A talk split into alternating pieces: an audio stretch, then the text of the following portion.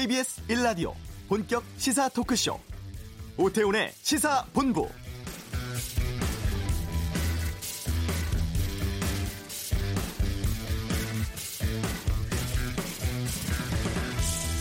제2차 북미 정상회담이 오는 2월 중순 베트남에서 열릴 것이라는 보도가 이어지고 있습니다.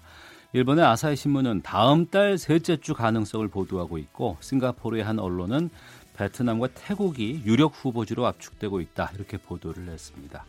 폼페이오 미 국무장관은 미 CBS 방송과 인터뷰에서 정상회담 관련 세부 사항을 조율하고 있다고 밝혔는데요. 이 베트남은 북한과 비교적인 가까운 거리에 있고 또 북미 양국의 대사관이 모두 있다는 점이 장점으로 꼽힙니다. 현재 2차 북미 정상회담 개최는 미국이 제안을 하고 북한이 응답하는 수순을 남겨놓은 상황인데요. 오태훈의 시사본부 잠시 후 외교전쟁에서 제2차 북미 정상회담 관련해서 자세한 상황 살펴보겠습니다. 재벌가를 파헤치던 그 갑이 알고 싶다. 대통령 신년 기자회견 이후 재벌 관련 정책에 대해 알아보겠습니다. 황교안 전 총리의 자유한국당 입당과 손금주 이용호 의원 입당과 복당을 불허한 민주당의 속내 2부 정치 구말리에서 짚어보겠습니다. KBS 라디오 오태훈의 시사본부 지금 시작합니다.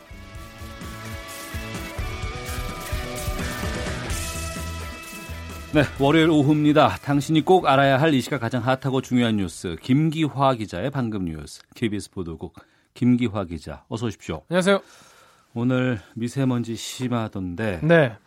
수도권에 지금 미세먼지 비상 저감 조치 시행되고 있죠. 네, 그렇습니다. 이 수도권의 경우 이 비상 저감 조치는요.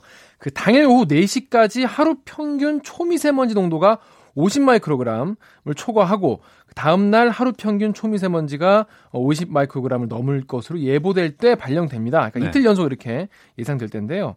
일요일인 어제 아, 수도권의 올해 첫 미세먼지 먼지 비상 저감 조치가 시행되고 전국 대부분 지역에서 초미세먼지 농도가 나쁨 또 매우 나쁨 수준이 나타났습니다. 그러니까 좀 조심하셔야 되는데 네. 환경부가 오늘도 이 농도가 높을 것 같다고 해서 어제 이어서 이틀 연속 어, 미, 비상 저감 조치를 발령했습니다. 이렇게 이틀 연속으로 이렇게 비상 저감 조치하는 거는요 지난해 1월, 3월에 이어서 세 번째입니다. 또 부산과 대전, 어, 세종 등 오늘은 모두 10개 시도에서 비상 저감 조치가 발령됩니다. 그만큼 전국적으로 안 좋다는 얘기겠죠. 네. 비상 저감 조치가 발령되면 어떤 조치가 시행되는 거예요? 네, 먼저 이 행정 공공기관의 차량 2부제가 실시됩니다. 그래서 행정 공공기관 임직원들은 오늘 짝수날이기 때문에 끝자리가 짝수인 차량만 운행할 수가 있습니다. 또 오전 6시부터 오후 9시까지 서울 지역에서 2.5톤 이상 경유 차량의 운행이 금지됩니다. 아, 그리고 화력발전소의 경우는요, 출력이 80% 이하로 제한되고요. 그래서 서울시는 공공기관의 주차장 400여 곳을 전면 폐쇄하고요. 공공기관 대기 배출 시설 12곳에 가동률도 어, 떨어뜨린다는 계획입니다. 네. 미세먼지 농도가 나쁨, 매우 나쁨. 이거 언제까지 계속됩니까? 네, 지금 전국이 다 매우 나쁨 수준으로 높게 지속될 것 같은데 지금 중국 북부에 있는 고기압 때문에 안정된 기류 속에 국내외 오염 물질이 계속 여기 지금 축적이 되고 있다고 해요. 우리 예. 한반도 쪽에. 그래서 특히 오늘은요. 낮 동안 계속 이 중국발 미세먼지가 추가로 계속 더해지면서 대기가 더욱 탁해진다고 합니다. 계속 안 좋아진다는 겁니다. 하지만 내일 낮부터 이제 차가운 북서풍이 불어오면서 어, 먼지를 밀어내면서 어, 파란 하- 하늘을 내일 낮에는 볼 수 있을 것 같습니다. 네.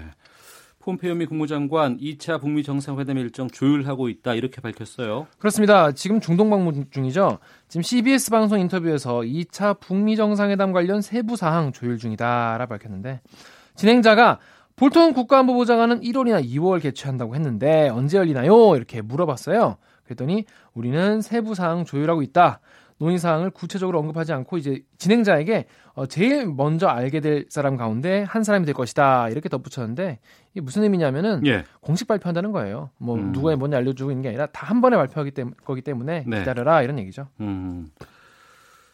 일본 정부가 우리 법원의 강제징용 판결과 관련해서 외교적인 협의를 공식 요청을 하면서 30일 안으로 답변하라 이런 취지 요구를 했다고요. 그렇습니다. 이게 그 우리 대법원이 강제징용 배상 판결 관련해서 뭐 어, 신, 친일철주금의 재산을 뭐 압류 압류한다 뭐 이런 판결을 내지 않았습니까? 이거 관련해서 9일에 한일 청구권 협정상 분쟁 해결 절차인 외교적 협의 이걸 요청하면서 30일 이내에 답변을 달라 이렇게 요구를 한 것으로 전해졌습니다. 네. 어, 한일 청구권 3조 1항 보면요. 협정의 해석, 실시에 관한 분쟁은 외교상 경로로 해결한다라고 돼 있어요. 네. 근데 여기에 무슨 뭐, 뭐 답변을 요구할 때 30일 이내로 한다 뭐 이런 어, 어 별도 조항은 없거든요. 어. 네. 그래서 정부가 어, 일본의 이런 외교적 협의 요청에 응할지 말지도 일단 검토 중이고요. 네. 일본이 거론한 30일 이내 뭐 이런 기간은 구애받지 않겠다 이런 입장인 것으로 전해졌습니다. 네. 외교상으로 봤을 때 이렇게 다른 나라에게 30일 안으로 답변하라 이런 식으로 압박해도 되는 거예요? 네, 일본이 이렇게 일방적으로 답변 시한을 정해서 우리 측에 압박하는 것은 외교적 결례가 아니냐 이런 시각이 제기되고 있어요. 네. 사실 자기들이 이럴 입장이 아니지 않습니까? 음. 자기들이 가해자거든요. 가해자인데 뭐 30일 안에 답 달래요. 굉장히 건방진 태도죠.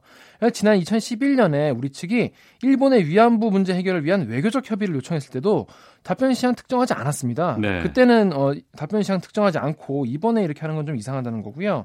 이렇게 답변 시한을 내건 것은 중재위와 국제사법재판소 등 이 다음 절차로 넘어가기 위한 명분 쌓기가 아니냐. 그러니까 한국이 우리가 뭐 말한 거를 지키지 않았다. 음. 뭐 이런 식으로 우리에게 책임을 떠넘기기 위한 그런 명분 쌓기용이 아니냐 이런 분석도 나오고 있습니다. 네. 그러니까 정부가 이거 하나만 가지고는 안 되겠고 강제징용뿐이 아니라 위안부 문제 또 사할린 동포 문제 등 다른 관련 문제를 협의하자고 한번 한꺼번에 같이 협의하자고 제안하는 방안까지 검토하고 있는 것으로 전해졌습니다. 네.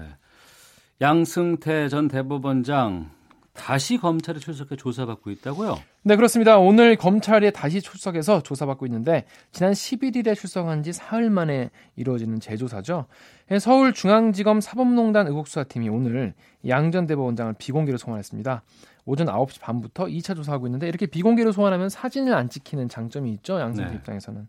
그래서 오늘 조사에서는 이 헌법재판소 기밀 빼돌린 혐의 그리고 옛날 예전에 이 통합진보당 재판 개입 등 지난 11일 조사했던 어, 강제징용 재판 개입 외에 나머지 혐의에 대한 조사가 진행될 것 같습니다. 네.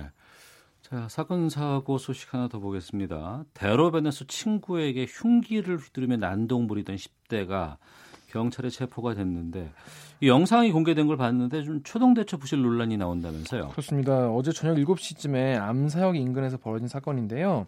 19살 A군이 흉기를 들고 친구 18살 B군과 격렬하게 몸싸움을 했습니다. 그러면서 A군이 B군을 향해서 여러 차례 발길질을 하는가 하면 형의 손에 든 흉기를 휘둘러서 이 허벅지 등에 상처를 입혔습니다.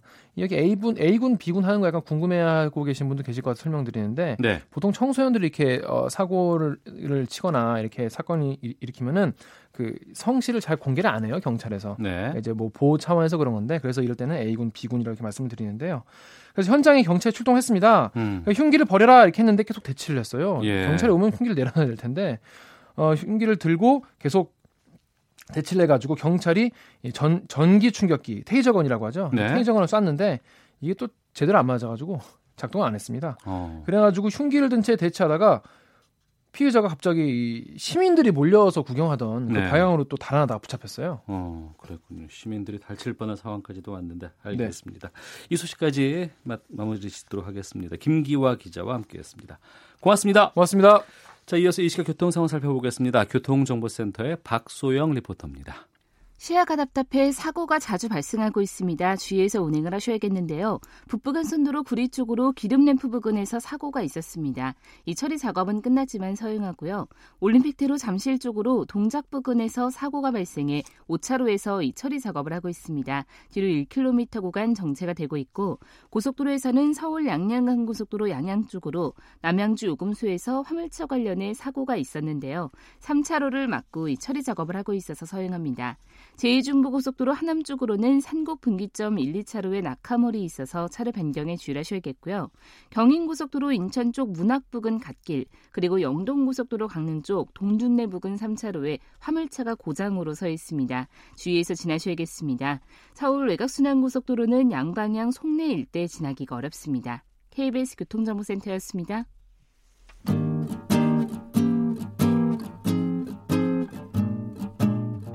KBS 1라디오 오태훈의 시사본부 여러분의 참여로 더욱 풍성해집니다. 방송에 참여하고 싶으신 분은 문자 9730번으로 의견 보내주세요. 애플리케이션 콩과 마이케이는 무료입니다. 많은 참여 부탁드려요. 네, 앞서서 2차 북미 정상회담을 위한 세부 사항을 도출 중이라는 마이크 폼페이오 미 국무장관의 이야기 전해드렸습니다. 한반도 정세 얽힌 여러 가지 뒷이야기 외교 전쟁 오늘은 특별히 일부로 시간을 옮겼습니다. 경남대학교 최형두 초빙 교수와 함께 말씀 나눠보겠습니다. 어서 오십시오. 네, 안녕하십니까? 네. 자, 한반도 정세 2차 북미 정상회담 가능성이 상당히 높아진 상황 같습니다. 우선 먼저 그 북한의 김영철, 미국의 폼페이오 이 둘의 고위급 협상 가능성이 높다고 하던데 지금 어느 정도 구체화돼 있다고 보세요?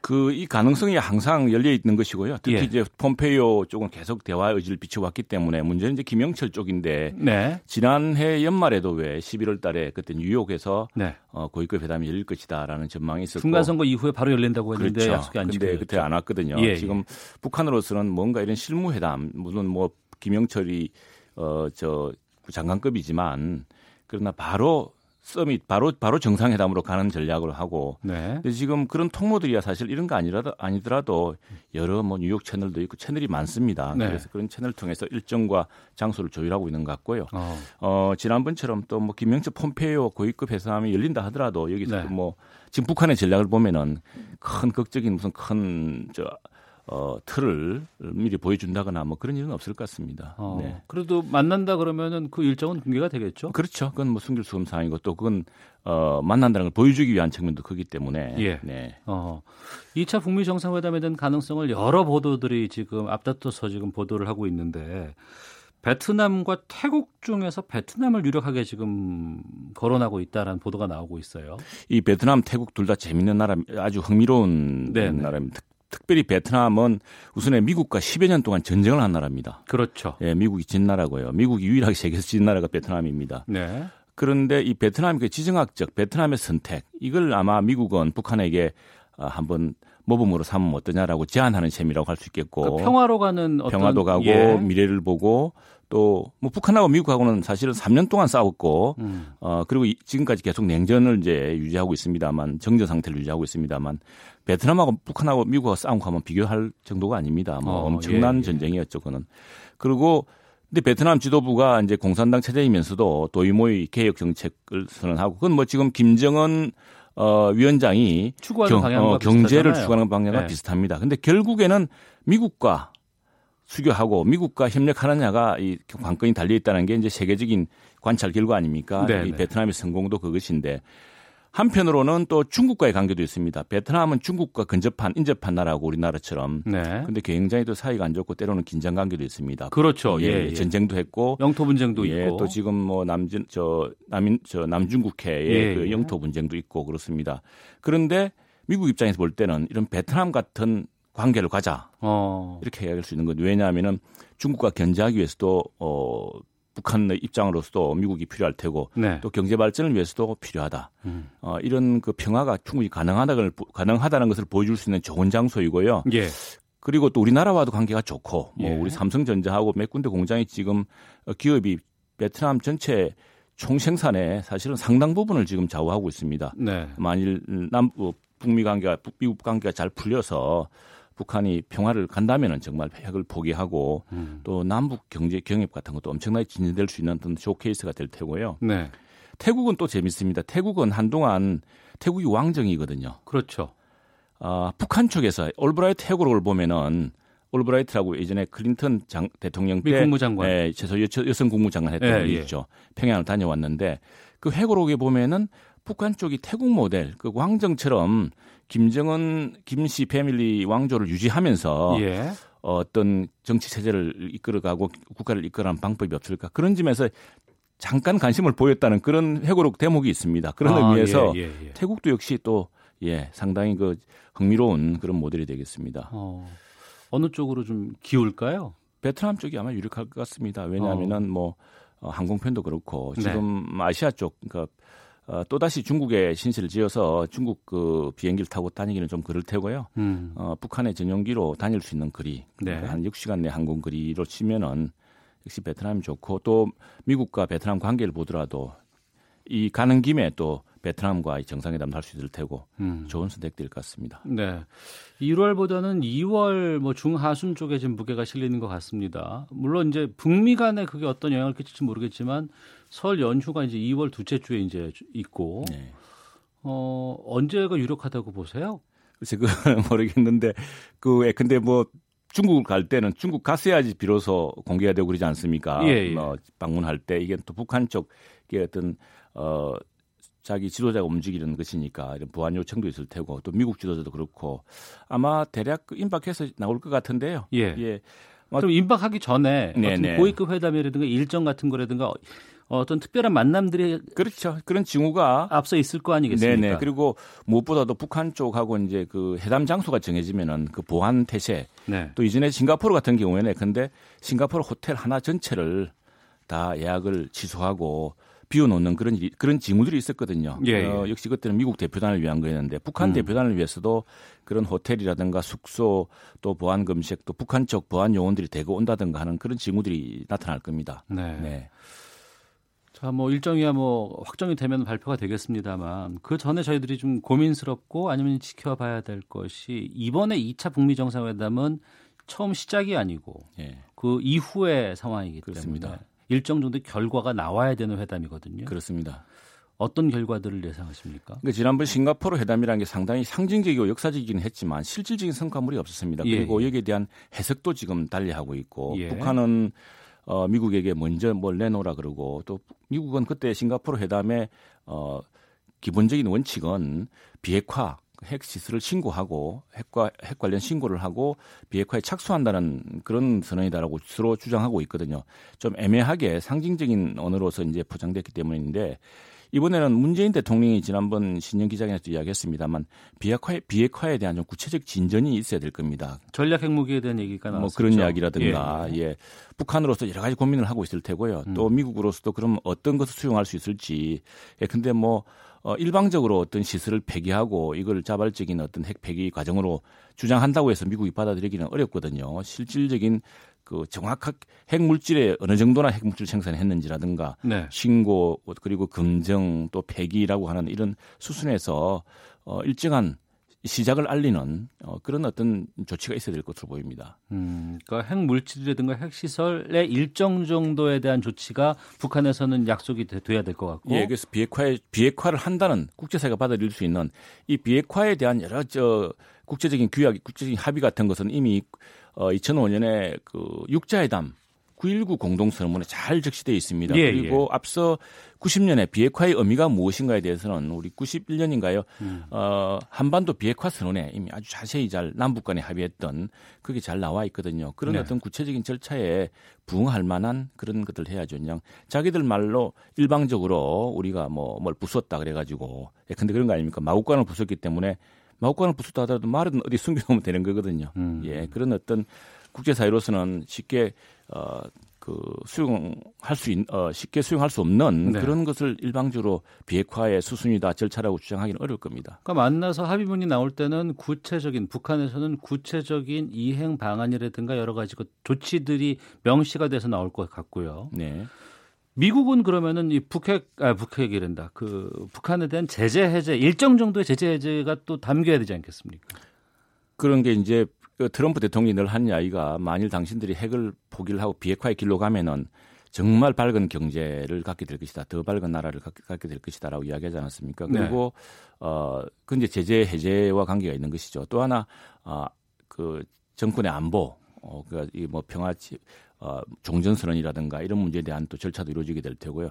그게 지금 사실은 그동안 한 20년 이상 끌어온 이런 저 북핵 30년 가량 됐죠 벌써. 네. 어, 협상 과정에서 제네바 합의부터 또는 그 9.19 공동성명 2005년의 육자 회담 결과 또 앞서 어, 어 1990년 초에 한반도 비핵화 선언에 일정한 그 틀이 있습니다. 그러니까 이게 뭐 어, 같은 말이라도 사실은 어떻게 정확하게 실행하느냐의 문제인데 거기에 대해서는 어쨌든 국제적 규범이라고 할까요? 또 예. 이런 어, 서로가 이렇게 이렇게 진행돼야 된다고 하는 그런 음. 어느 정도 절차가 나와 있기 때문에 네. 예, 북한이 그거에 맞는 행동을 해야 될 겁니다. 그냥 어. 일방적으로 뭘 어떻게 했다든가 이게 우리가 선의의 조치다라고 주장한다고 해서 어, 미국이나 국제사회가 받아들이기는 좀 어려운 측면이 있습니다. 네.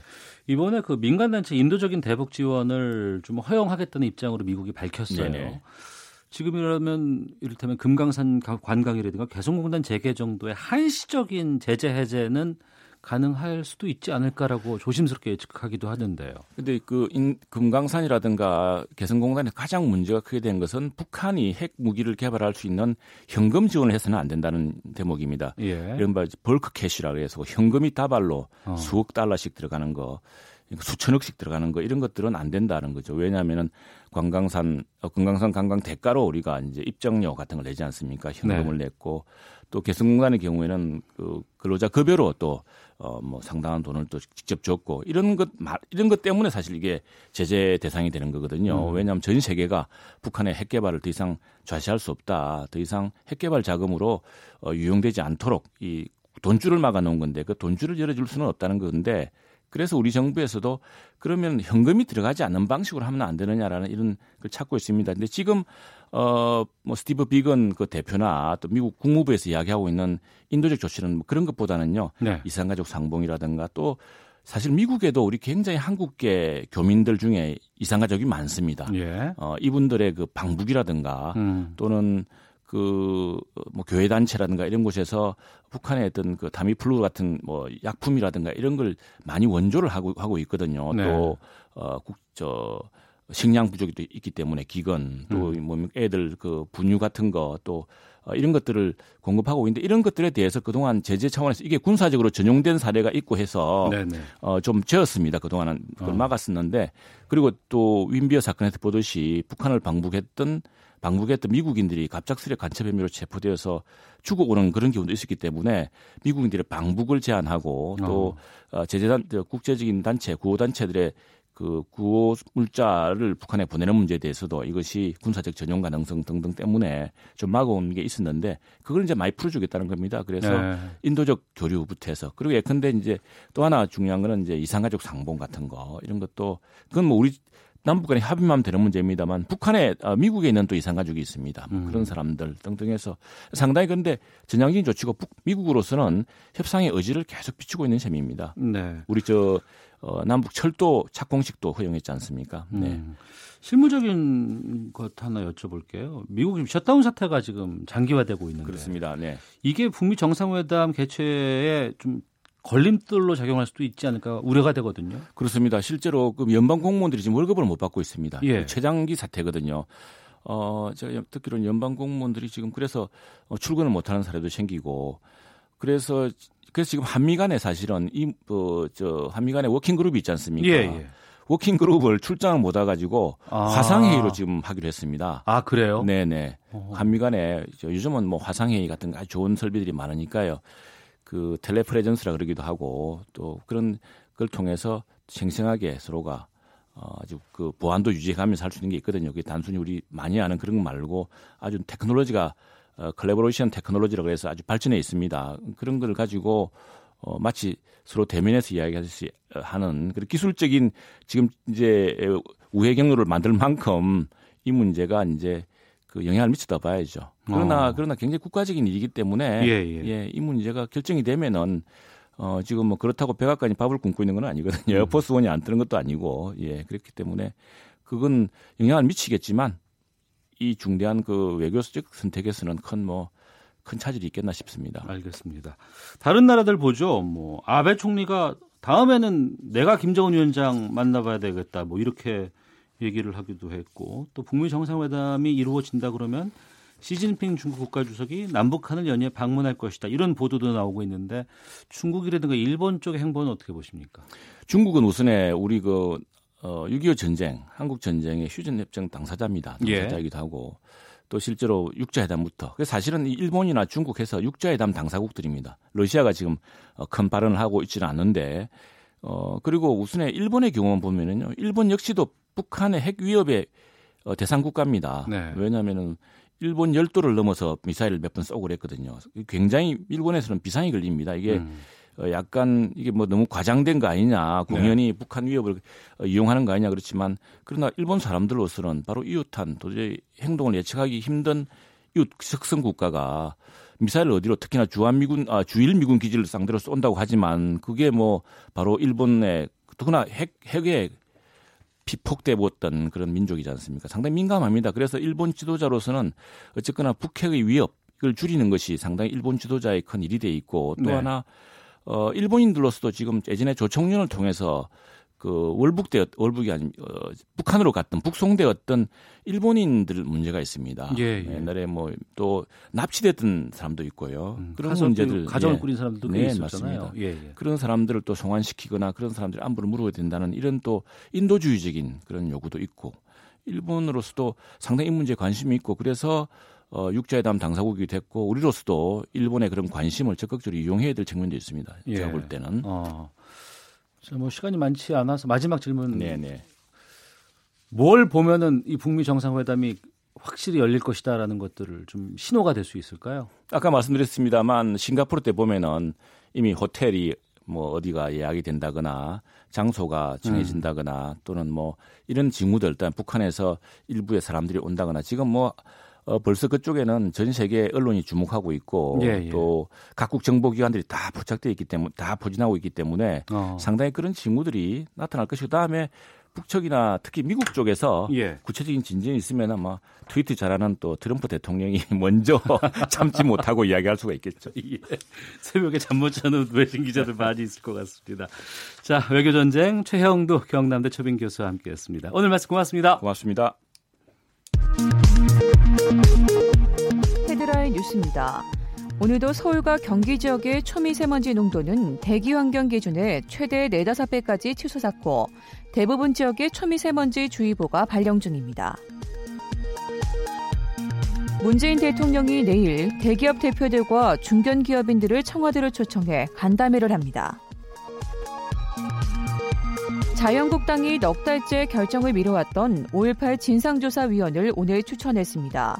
군과 언론계, 법조계 인사가 한 명씩 포함됐고 논란이 됐던 지만원 씨나 5.18 진압군 대대장 출신은 배제됐습니다.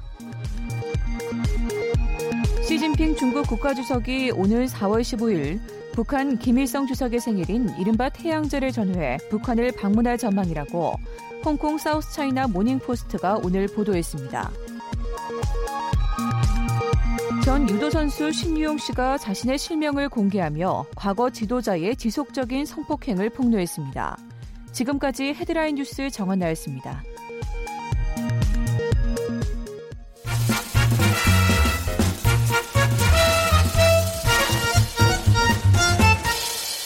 오태훈의 시사 본부.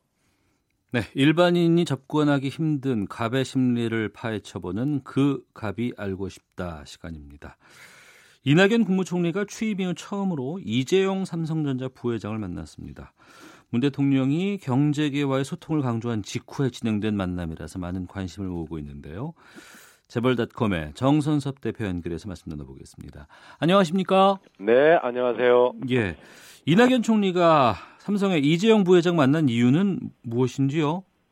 아, 뭐 연초에 문재인 대통령께서 이제 신년 회견을 했는데 예. 거기서 이제 경제계와 스킨십을 좀 강조를 했죠. 그러니까 자주 만나겠다, 뭐 소통을 하겠다 이런 얘기를 했는데 아무래도 행정부의 수장이다 보니까 어 또 그 대통령의 어떤 어 그런 정책이나 생각을 뭐 현실화하는 그런 차원에서 이제 갔다고 보고요. 네. 또 뭐 다른 해석을 좀 해보면은 최근에 이제 경제 위기론이 많이 이제 대두되고 있잖아요. 네. 뭐 이런 측면에서 어 기업들과 소통을 함으로써 좀 시장의 안정을 꾀하고 음. 또 기업 투자나 뭐 일자리 창출이 지금 문재인 정부의 가장 당면한 시급한 문제인데 네. 이 문제도 좀 해결해 보자 하는 그런 차원에서 이제 만나지 않았나 봐요. 네. 뭐 만남이 있다 그러면은 서로 간의 이해관계가 맞아 떨어진다는 것으로 봐도 될 것 같습니다. 그렇죠. 아무래도 정부와 삼성 간에 예. 어떤 이해관계가 있을까요, 지금? 예, 현재 그 문재인 정부가 추진하고 있는 것 중에 하나가 어, 혁신 성장과 어, 보다 첨단 산업에 대한 그 미래 성장 동력의 확보 뭐 이런 거 아닙니까? 예. 그런 차원에서 어, 지금 5G 문제가 어, 앞으로 전자 산업의 주요한 어떤 그저핫 이슈가 될 텐데요. 네. 어 이걸 또 이제 주도하고 있는 것이 이제 삼성전자이고 또 한국의 대표 기업이고 하니까 네. 어 뭐 그런 측면에서도 어 경제적 측면에 어떤 그 효과가 있을 것이다. 아, 이런 그 이해관계가 있을 것이고요. 어, 또 아까 말씀드린 것처럼 이제 정부로서는 또 기업의 에, 그런 그 어, 현 정부 출범 이후에 가져왔던 어떤 위기 의식 같은 것 이런 것들도 좀 어, 진정시키는 그런 효과를 노렸다 이렇게 보죠. 그 5G라고 하면은 단순히 이제 뭐 4G 이런 데서 뭐 스마- 스마트폰 간의 이런 이동 통신을 뛰어넘는 네, 이후에 그렇죠. 뭐 여러 가지 뭐 예. 어, 현실이라든가 아니면 무슨 뭐 자동차 제어라든가 뭐 전반적인 이런 모든 것들이 다 가능해지는 그런 이동 통신을 말하는 거죠. 그렇죠. 예, 어. 그동안에는 뭐 3D에서 어, 4G로 넘어갔다가 4D로 넘어갔다가 지금 현재는 이제 5G까지 가는데 예. 예, 아직까지 뭐 이게 상용화 단계는 아니고요. 어. 어, 앞으로 이제 좀 더 스마트화되고 이렇게 되면은 이제 상용될 수 있는 어떤 시스템이죠. 삼성이 반도체라든가 스마트폰에서 지금까지는 네. 많은 재미를 봤지만 앞으로는 이게 좀 하락세로 돌아선다고 하는데 그럼 5 쪽으로 5G 쪽으로 좀 어, 집중할 모양인가 보죠. 그렇죠. 반도체는 우리나라가 이제 그 일반인들이 반도체 반도체 그러니까 어 상당히 그 반도체 전반에 대해서 우리나라가 주도하고 있는 것처럼 생각을 하는데 네. 예, 반도체 중에서도 디램 분야가 우리나라가 강하죠. 예. 어 디램은 알다시피 이제 그 메모리 칩인데 네. 예, 이 메모리 칩이 TV라든가 가전제품이라든가 자동차라든가 이런 데 가장 중요한 기본적인 그 쌀과 같은 거예요. 네. 산업에서는. 어, 그런데 여기에 머물러서는 이제 중국이 따라오고 있잖아요. 음. 중국이 이제 대량 생산을 하게 되면 우리로서도 상당히 이제 예, 어려움을 겪게 되는데 예, 그래서 한 발짝 더 나간 어, 그런 쪽으로 이제 진행을 하, 하는 것이 우리 전자산업의 지금 어, 뭐 당면 과제죠. 네. 어, 세계 최초의 5G 상용화 이런 부분들에 대해서 많은 관심을 보이고 있다고 하는데 네네. 이런 것이 그 일자리 창출에도 기여를 할 수 있는 산업입니까? 어, 그렇게 되면은 예를 들면 그동안에는 이제 노동 집약적, 자본 집약적 이런 산업에서 어, 좀 더 이제 기술 집약적인 측면으로 넘어가게 되는 거거든요. 예. 어, 그렇게 되면은 어, 이제 그 우량 일자리, 좋은 일자리라고 하잖아요. 음. 어, 이런 쪽이 많이 이제 생산이 이 확대가 될 거니까 네. 아무래도 좀 일자리가 늘어날 수 있다. 음. 이것이 지금 우리가 그 우리 정부라든가 우리 산업계가 지금 어, 계획하고 꿈꾸고 있는 분야지요. 네.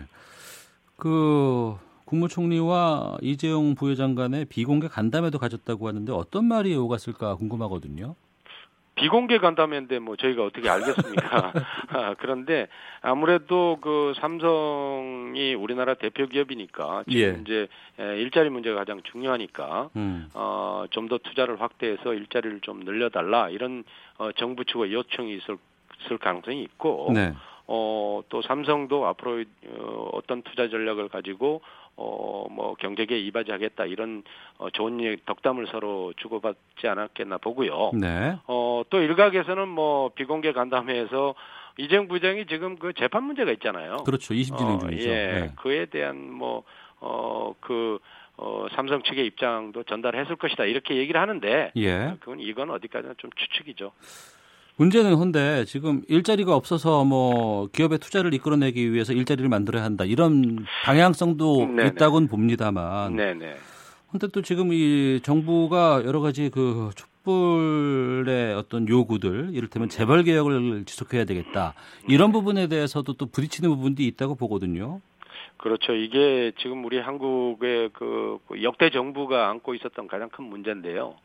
어, 재벌 개혁과 어, 기업의 경영 위축 이것에 대한 그 해법을 찾는 것이 참 중요한데 에, 그렇다 그래서 우리가 지금 그 문재인 정부가 현재 추진하고 있는 어, 재벌 개혁에 대한 것들을 어, 뭐 조금 소극적으로 한다던가 네. 아, 그렇게 하면은 또 국민들의 에, 상당수는 또 어, 현 정부에 대한 불신을 갖게 될 거란 말이에요. 네. 그래서 아마 어, 문재인 정부도 어, 일자리나 경제 활성화를 위해서 어, 어떤 그 조치를 취해야 되는 부분도 있고 어, 또 그것에 집중하다 보면은 아무래도 기업에 대해서 좀 느슨한 어떤 그런 정책을 취할 수밖에 없어서 어, 일각에서는 뭐 좌회전 그 신호등을 넣고 우회전하는 거 아니냐 뭐 이런 우려도 있더라고요. 네. 어, 그것은 아마 문재인 정부가 갖고 있는 어, 뭐 가장 큰 현재의 현안이죠. 이게. 네.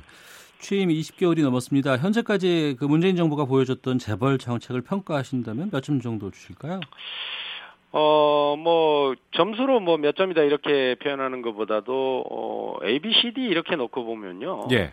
어, 저는 그 C학점 정도로 생각은 하고 있습니다. 네. 아, 그 이유는, 어, 처음에 이제 그 의지라든가 어떤 정책에 대한 그런 방향성을 그 많이 얘기를 했단 말이에요. 예. 노력하는 모습을 보였는데 아직까지 무슨 어떤 성과는 없죠. 음. 물론 재벌 개혁을 위해서 필요한 것은 어, 공정거래법이라든가 상당수 그 법안 처리 문제가 있어요. 네. 법이 해결돼야 아, 이것을 또 어, 정부에서 현실화할 수 있는 것인데 그것이 뭐 제자리 걸음을 하고 있어서 높은 점수를 주기는 어렵지 않나 이렇게 봅니다.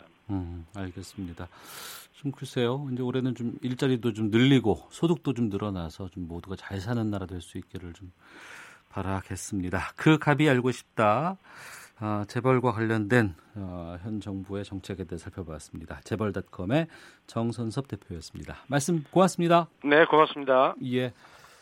오태훈의 시사본부 1부는 여기서 마치도록 하겠습니다. 잠시 후 2부에서는 박근혜 전 대통령 시절 당시에 정윤회 국정개입 의혹 문건을 작성했던 박관천 전 청와대 행정관과 함께 어, 지난해 말부터 어, 최근 일어나고 있는 청와대 기강회의 논란 등에 대해서 다양한 의견 나눠보도록 하겠습니다.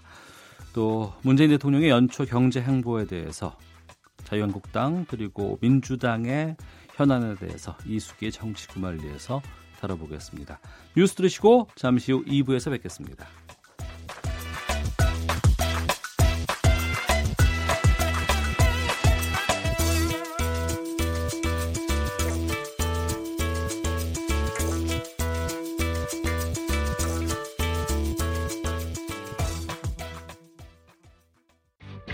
야, 아 왜? 점심시간에 뭐하냐?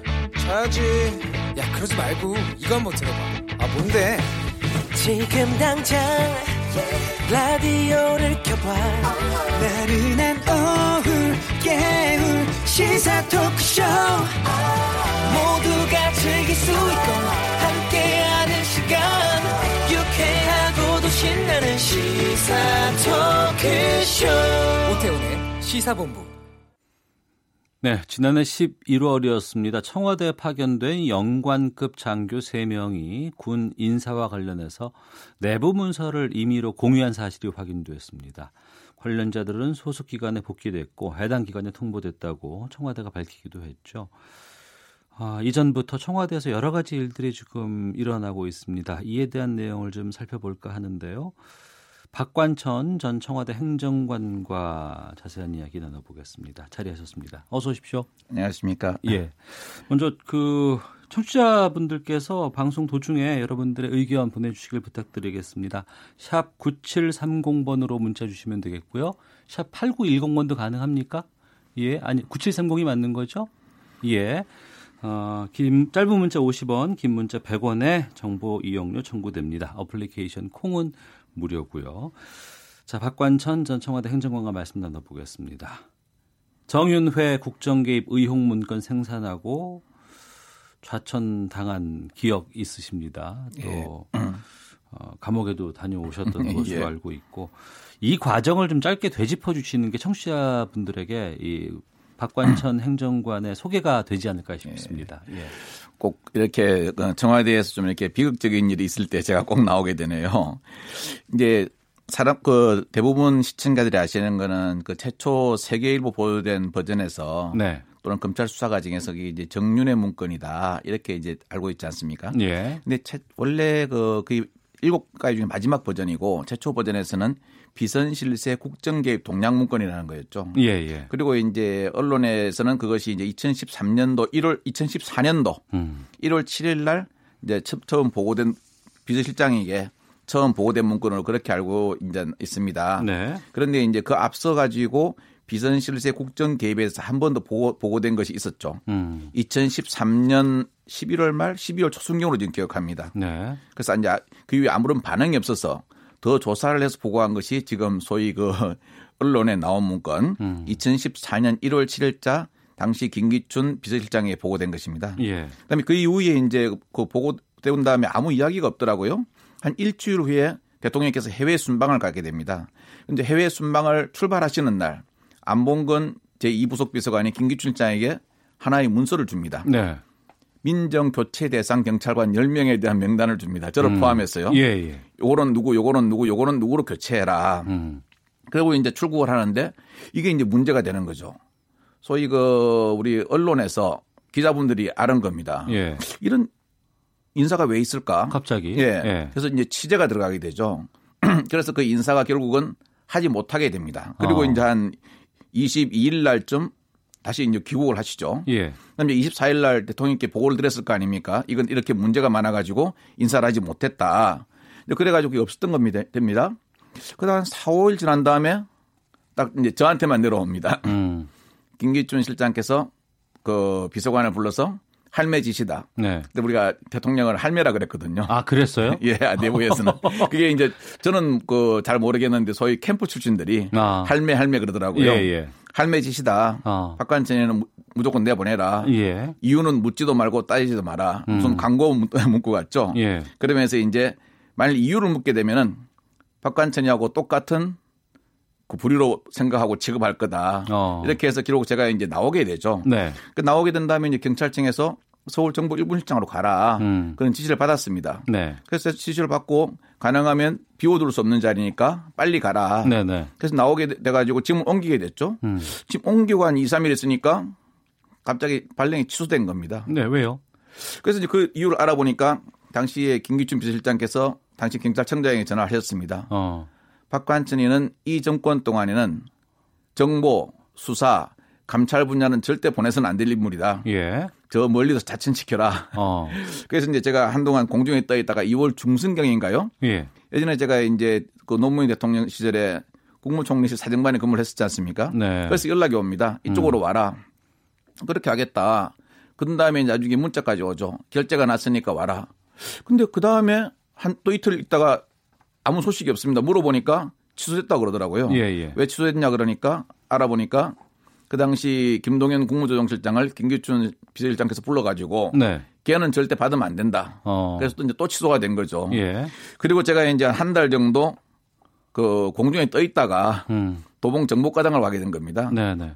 가니까 이제 그 당시에 또 김실장께서 경찰청장한테 이야기를 했다 그러더라고요. 음. 제가 이거 뭐 외- 외부에 참 더운 날씨에 교통정리하는 분을 갖다가 그 나쁘게 지칭하는 건 아닌데 네, 네. 괴를 왜 정보과장 보냈냐. 어. 저 밖에서 교통, 교통정리 하는 데만 보내지. 아이고. 그러니까 이제 그때 이승환 청장이 그래서 하소연 하셨답니다. 네.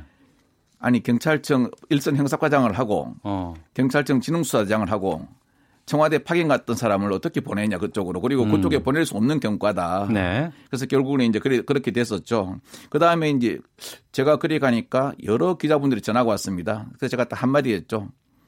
공무원 인사는 네. 종이 한 장으로 되는 것이다. 이유가 음. 없다. 이제 그렇게 된 것입니다. 그러니까 지난 박근혜 정부에서 여러 가지 고초 끝에 어 청와대에서 그냥 그 나오기도 했었고 예. 또 여러 가지 복귀하는 과정에서 불이익도 많았었고 또 다른 일 때문에 또 그 일 때문에 연계돼서 감옥까지 다녀오시고 했던 그런 예. 기억들도 납니다. 폭로도 예. 좀 하셨고 또 그 폭로 이후에 또 어, 직접적으로 나서지 않으시고 계속해서 그 안에 있었던 일은 또 절대 말씀 안 하신 것도 제 기억이 나요. 저는 실은 그때 당시에 11월 달이죠. 예. 세계일보 처음 보도됐을 때 그때 휴가 중이었어요. 음. 지방 가 있다가 이 보도되는 거 보고 깜짝 놀랐죠. 네. 정말 제가 예상치 못한 보도였죠. 나중에 음. 이제 밝혀진 바로는 그 재밌대 부하 직원이 그걸 갖다가 몰래 홍천에서 복사를 해가지고 예, 예. 준 걸로 그렇게 나온 걸로 알고 있습니다. 네. 그래서 지금의 지금 이 청와대 내부에서 벌어지고 있는 여러 가지 부분들에 대해서 좀 저희가 어, 어, 도움의 말을 좀 들을 수도 있지 않을까 예, 싶어서 예. 모셨습니다. 우선 지금 그 박관천 전 청와대 행정관은 경찰 출신으로 청와대를 가신 것이고 그렇습니다. 예. 또 지금 그 이번에 운영위에서도 문제가 됐었던 김태우 수사관 같은 경우에는 검찰 출신으로 예. 청와대 아, 수사관으로 간 것이죠. 예, 감찰관이라고 부르죠. 예, 예. 거기서도 지금 한 문제가 돼서 박관천과 김태우 수사관이 거의 같이 나비 효과처럼 동일 선상에서 예. 뭐 여러, 가지 문제가 되고 있다고 하는데 그건 좀 뒤에 좀 여쭙겠고요. 최근에 지금 앞서서 제가 말씀드렸던 영관급 장교 3명이 군 예, 예. 인사와 관련된 내부 문서 공유됐고 이 예. 부분이 좀 문제가 되고 있습니다. 요런 부분은 이제 민정수석실 쪽은 아니고 인사수석실의 일입니까? 그렇죠. 예. 어. 그 인사수석실 행정관이 육군 참모총장과 뭐 외부에서 카페에서 만났다는 지금 얘기가 나오고 있는데 네. 이 부분은 어떻게 보세요? 글쎄요, 뭐 제가 근무했을 때하고 좀 다를 수는 있습니다. 하지만 네. 제가 이제 하도 이제 여러 군 여러 정부를 걸쳐서 근무했기 때문에 네. 뭐 지금 조사 중인 사안도 있고 하기 때문에 말씀드리기는 곤란하지만 만일 그저 언론에 나오는 대로 불러냈다는 표현 그대로라면은 네. 좀 그렇지 않나 하는 생각이 들어요. 왜냐하면은 청와대는 또그 여러 가지 직급에 따라서 예. 그게 있습니다. 6급 이하는 행정요원이라 그럽니다. 예. 그다음 5급부터 한 3급까지는 행정관. 예. 그다음 위에 선임 행정관, 뭐 예. 팀장급이 있습니다. 예. 그다음에 1급 비서관급, 수석급 등이 있습니다. 예, 예. 물론 급한 용무 때문에 수석이나 비서관이 시켜서 이걸 좀 전달해 주러 주고 와라. 음. 이런 뭐 메신저 역할을 할 수는 있겠지만 네. 행정관이 그렇게 만난다는 게 통상적인 저는 않다고 봅니다. 음. 왜냐하면 이제 통상적으로 제 경험에 따르면 그때 당시 근무할 때 경험에 따르면 네. 차관급 인사 정도면은 비서관이 직접 어떻게 그 서로 대화를 나누고 네. 장관급 인사는 수석이 주로 메시를 전달했거든요. 네, 네. 저 역시 뭐 그 한 제가 사정부서에 한 11년 정도를 근무했지만 장 차관을 직접 대면한 적은 없었습니다. 어. 그래서 좀 그게 자연스럽지는 않다 하는 예, 저는 제 경험에 비추면은 어. 그런 생각이 듭니다. 격이 맞질 않아 자연스럽질 않다. 예, 왜냐하면은 그- 그렇게 청와대 내에서도 직급이 있는 이유는 예. 정부 부처와 어떠한 의사 전달 과정에서 어. 그런 또 격을 좀 맞추기 위해서 있는 예, 예. 그런 사안이거든요. 근데 이게 지금 드러난 거 아니겠어요? 예, 예. 여기와 관련해서 청와대 민정수석실 쪽에서 조사 예. 금지령을 내렸다는 얘기가 돌고 또 한편으로는 아니다 철저하게 조사라고 지시했다라는 주장이 엇갈리고 있는 상황입니다. 이건 어떻게 조사하고 처리해야 한다고 보세요? 그 이제 청와대 관련된 문제는 그 사실관계 확인 문제가 중요한데 이게 자꾸 이제 정무적으로 가는 측면이 있으면 그렇지만 예. 저는 앵커님 이런 문제일수록 정답은 단순하다고 생각합니다. 어. 정답은 국민이 무엇을 원하는 것입니다. 예, 예. 통상 이런 이제 이런 사건이 발생하면 야권은 좀 이렇게 증폭시키기로 원하고 그렇죠. 그다음에 여권은 가능하면 좀 축소시키려고 하죠. 축소시키려고 하겠죠. 그런데 이럴수록 객관적인 그 답변이 좋을 것 같습니다. 음. 만약 업무 처리 과정에서 예. 뭐 실수가 있었으면 음. 깨끗하게 누구든지 실수할 수 있습니다. 네. 청와대라고 실수할 수 없는 것 실수를 전혀 안 한다는 건 아니지 않습니까? 네네. 깨끗하게 실수를 인정하고 재발 방지 조치를 취하면 되는 것입니다. 어. 그리고 증폭되거나 부풀려 진 공세에 대해서는 예. 분명히 아닌 것 아닌 것이라고 밝히면은 결국은 시청자나 국민이 판단할 일입니다. 그렇겠죠. 누구 말이 더 신뢰를 줬냐, 국민에게 믿게 했냐는 결국 나중에 국민이 민주의 꽃인 투표에서 결정할 문제죠. 어. 따라서 이런 문제일수록 오히려 국민에게 좀 솔직하게 예. 다가가고 객관적으로 쉽게 이해시키는 것이 좋다고 저는 그렇게 생각합니다. 근데 이제 이런 부분들이 이제 언론을 통해서 국민들이 접하게 되고 알게 되는데 음. 그렇죠. 예. 또 언론사마다 이런 부분들을 또 부각시키거나 보도하는 또 이 패턴이 좀 달라서 좀 다를 수가 있겠죠. 예. 고민들이 좀 될 것 같습니다. 뭐 일반 뭐 회사도 그렇고 아니면 뭐 직장에서도 그렇고 또 조직에서도 그렇고 하겠지만 특히나 중요한 건 청와대에서 근무를 할 때 부분일 텐데 예, 예. 어, 사람을 만난다는 거나 아니면 이제 문서 보안 이번에도 예. 뭐 인사 관련 군 인사 관련 문서를 부실까지 했다는 점에서 좀 문제가 되고 있는데요. 여기에 대해서는 어떻게 운영을 하고 있어요? 청와대에 가면 제일 먼저 하는 교육이 문서 보안 교육입니다. 예, 예.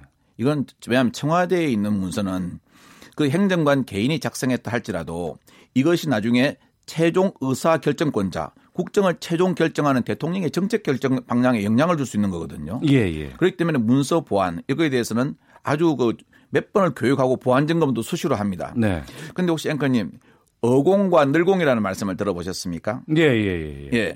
이 늘공들에 대해서는 제가 이렇게 저도 보안 점검을 많이 해봤거든요. 네, 네. 문서 보안 관련된 일이 잘 일어나지 않습니다. 늘공 쪽에서는 예, 왜냐하면 또 청와대 한번 경험한 사람들은 이것이 얼마나 중요하다는 걸 알고 부처에서도 교육을 받거든요. 예, 예. 근데 주로 이제 정치권에서 들어오셨거나 이런 분들은 이게 대한 어. 의식이 좀 미약합니다. 어. 그래서 보통 이게 이제 이런 시기면은 예. 어공 쪽에서 한 번씩 일어날 수 있는 그런 일입니다. 어쩌다 공무원 쪽에서. 예, 예.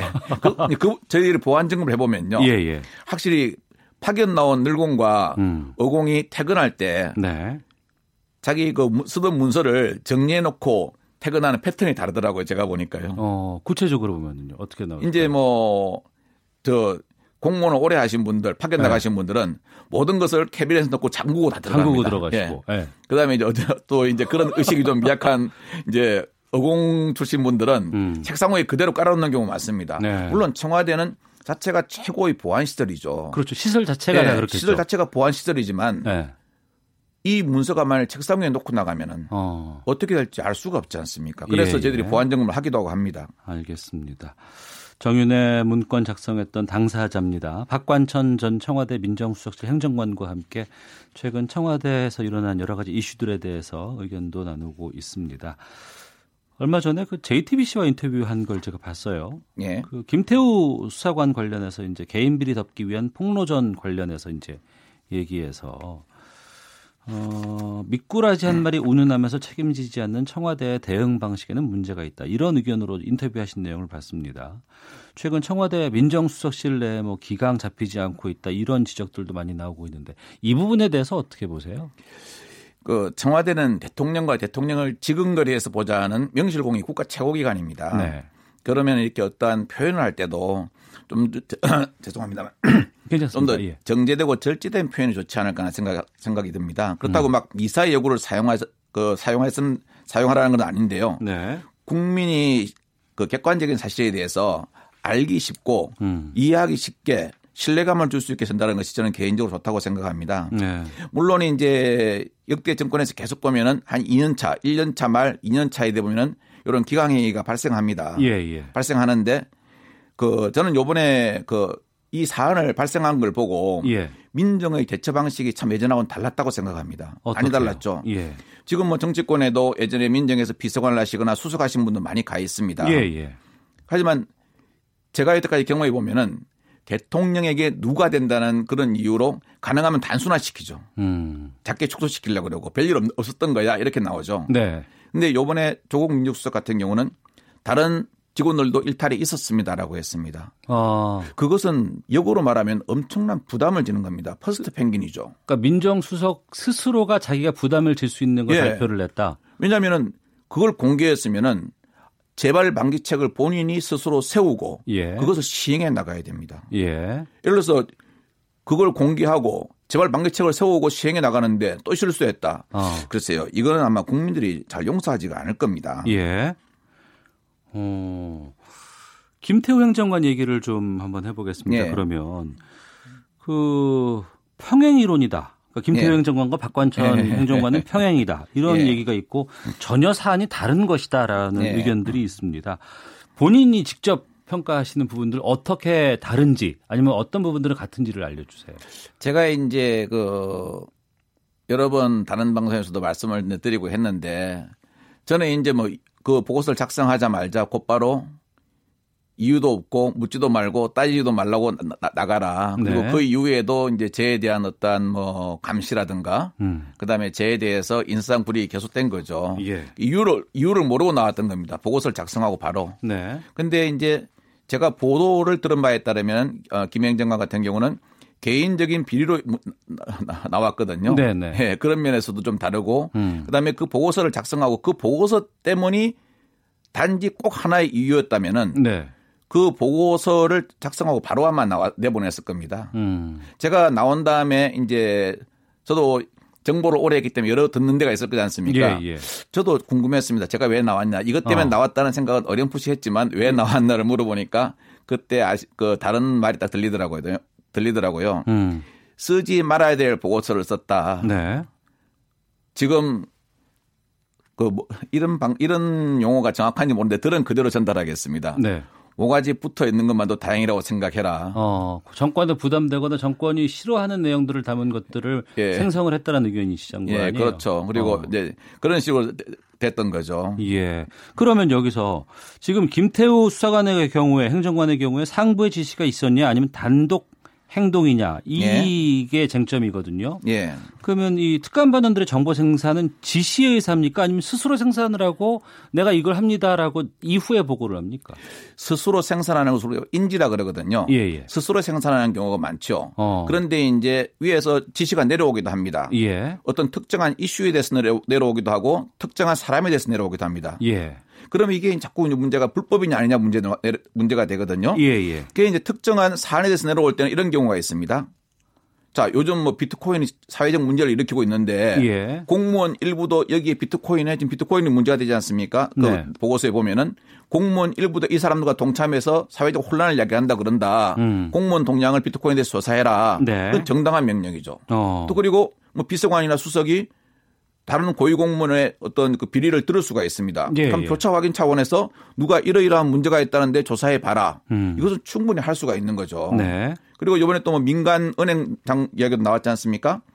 민간 은행장이 비리에 연루돼 가지고 국민이 맡기던 돈을 잘못 잘못 어떻게 사용해 가지고 위험을 초래할 수 있다. 네. 이것도 할 수 있는 겁니다. 음. 그런데 이제 불법은 어디가 불법으로 넘어가느냐? 예. 이런 거죠. 공무원은 누구나 어떤 사회 문제, 정책 문제에 대해서 첩보를 쓸 수 있거든요. 예, 예. 그러면 이제 그 첩보를 받아보는 사람이 같이 판단을 하게 됩니다. 네, 네. 자, 어느 날 지하철에서 아침에 공무원이 출근하는데 아, 이번 노- 하- 이번 정부는 환경 정책, 노동 정책이 문제가 많아 하고 막 욕을 합니다. 네. 그럼 제가 적어서 냅니다. 음. 이런 게 시중 여론입니다. 음. 적어서 내면 그 사람이 그걸 그 가치권자가 수보고권자라 그러죠. 비서관의 수석이 보고 판단해 가지고 정책에 반영하면 되는데 네. 누가 이런 말 했어? 음. 얘 뭐 해? 그러니까 아, 자영업자입니다. 예. 혹시 세금 탈루 있는 거 조사해 봐. 어. 이렇게 되면 불법이 되는 거죠. 민간인 사찰이 되는 것이고. 그렇죠. 민간 사찰이 되는 거고 또 이제 그게 만일 실은 공무원이라 할지라도 예. 요즘은 또 공기 공기업 그 인사에 대해서 말이 나오지 않습니까? 네, 네. 어떤 공기업 사람이 문제가 있어서 아 아. 이건 비리를 알아봐라. 이것은 정, 정당한 거죠. 예, 예. 그런데 하루 아침에 이름 석자만 내려오는 경우가 있- 있죠. 위에서 예. 어. 홍길동, 뭐 예. 박관천 찍어내는 첩보를 가지고 와봐. 음. 이건 문제가 있는 거죠. 그럼 이번에 김태우 수사관이 폭로한 감찰 대상들 있지 않습니까? 예, 예. 그 부분은 민간인 사찰 영역이라고 봐야 되는 건지 아니면은 정당하고 문제가 될 건 없다고 보시는지요? 저는 그 사람들이 비리가 있어 조사를 하고 예. 비록 민간인일지라 하더라도 음. 국가적인 문제에 영향을 줄 수 있는 네. 그러한 사안에 대해서 문제가 있어 조사를 했다면 그것은 정상적인 조사고요. 예. 그다음에 그 그렇지 않고 소위 음. 나쁜 놈 혼내주기식 네. 그다음에 정부에 맞지 않는 입맛에 맞지 않는 말을 하는 사람을 먼지털이식으로 하는 것 그것은 불법이라고 보는 거죠. 그러니까 음. 예. 사안에 따라서 어떠한 목적을 가지고 했느냐 음. 가치 판단을 어떻게 가지고 했느냐에 따라서 확연히 달라지는 거죠. 네. 이번엔 이게 이제 검찰 수사로 이제 재판 과정에서 밝혀질 것 아니겠습니까? 그렇죠. 아마 검찰 수사 과정에서 저는 이게 좀 밝혀질 거라고 생각합니다. 예. 근데 이제 문제는 뭐냐면은 우리 국민들이 과연 검찰을 신뢰할까? 음. 이 부분에 대해서 약간 좀 저는 의문은 가집니다. 예. 가지지만 저는 그렇게 생각합니다. 지금 이미 많이 이슈화 됐습니다. 음. 검찰이 그렇게 바보스러운 그런 조직은 아닙니다. 네. 실은 물론 검사답지 않은 검사들이 일부 있습니다. 대부분의 검사들은 솔직히 제가 경험했던 바로는 검사다운 검사가 많았습니다. 네. 근데 검사답지 않은 일부 검사들이 언론에 나오고 표출되면서 네. 조직 전체가 욕을 먹는 거죠. 어. 이번에 이렇게 이슈화된 문제에 대해서 예. 검찰이 과연 국민이 의심하는 그런 방향인 입맛에 맞는 수사 저는 그렇게 안 하리라고 봅니다. 네. 권력자들 감시하는 기능은 반드시 필요하고 그것은 국민에게는 큰 도움이 될 수 있는 영역인 것 같습니다. 그렇습니다. 그런데 이것이 어떤 힘에 의해서 가느냐에 따라서 예, 잘 예. 쓰여질 수도 있고 참 그렇습니다. 문제가 될 수도 있을 것 같습니다. 청와대 이런 기능들이 어떻게 가는 게 바람직하다고 보세요? 저는 청와대 이런 기능들이 지금 뭐 공수처 이야기도 나오고 여러 가지가 나오지 않습니까? 예.